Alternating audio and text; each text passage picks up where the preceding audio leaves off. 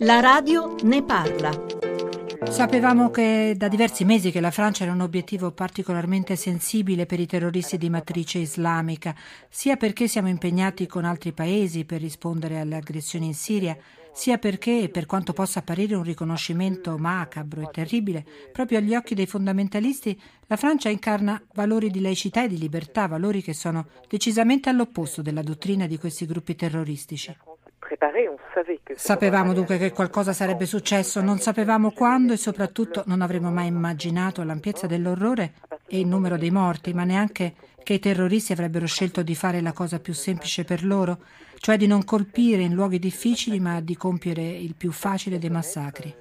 La polizia e i servizi francesi dunque erano al corrente del rischio attentati. Ci sono precise responsabilità. Penso che noi democratici dobbiamo imparare a non girare su altri le responsabilità che sono unicamente di questi gruppi di terroristi detestabili e fanatici. Sento già le stesse considerazioni fatte all'indomani dei fatti di Charlie Hebdo e dell'Hypercacher, che ponevano sull'accento sul fatto che il giornale avesse già ricevuto minacce, ma ha continuato a realizzare vignette satiriche con Maometto protagonista. Quasi come se se le fosse andate a cercare, come se il fatto di essere ebrei o di andare a bere un caffè in un bar o ad ascoltare un concerto rock potesse giustificare o prefigurare in qualche modo il rischio di essere ammazzati.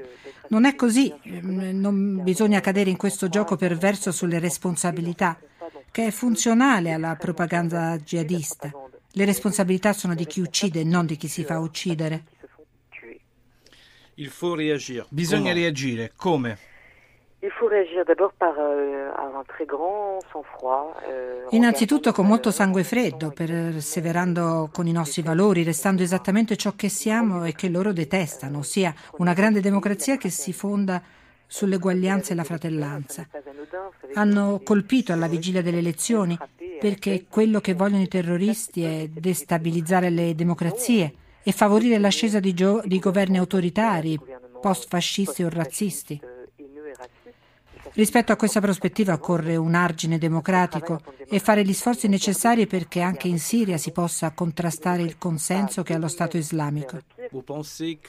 Caroline Forest è d'accordo con chi ha definito il 13 novembre come l'11 settembre francese? Eh, sì, gli attentati di gennaio erano già il nostro 11 settembre. In Europa con il rischio di 11 settembre si convive quotidianamente. Ci sono trame sventate, spesso i propositi dei terroristi sono scoperti, il loro disegno fallisce, ma occorre smontare la loro ideologia e questo potrebbe richiedere a tutti noi anni e anni di impegno e resistenza. E ora qual è il messaggio che la Francia può e deve lanciare al mondo intero? Ora è importante che non ci si Ora è importante che non ci si divida, non si deve fare, come un po' è stato fatto a gennaio dopo gli attentati a Charlie Hebdo, quando si è cercato di contrapporre i modelli. Le democrazie devono fare un unico fronte in cui ci sia il massimo della solidarietà per rispondere ad un'aggressione che non è solo fisica ma anche retorica, perché si sostiene che il terrorismo sia la risposta alle nostre azioni. La verità è che siamo in guerra, si è trattato di un atto di guerra, come ha sottolineato il presidente Hollande, e per questo bisogna considerare i sostenitori dello Stato islamico come dei soldati. E bisogna ritrovare il coraggio di reagire a questa guerra senza rinunciare ai nostri valori, al nostro modo di intendere la vita, oppure rischiamo di fare il gioco della propaganda dell'ISIS.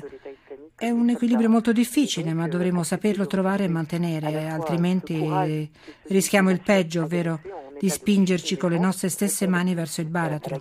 Merci à Caroline Foulest qui a longtemps travaillé à Charlie Hebdo.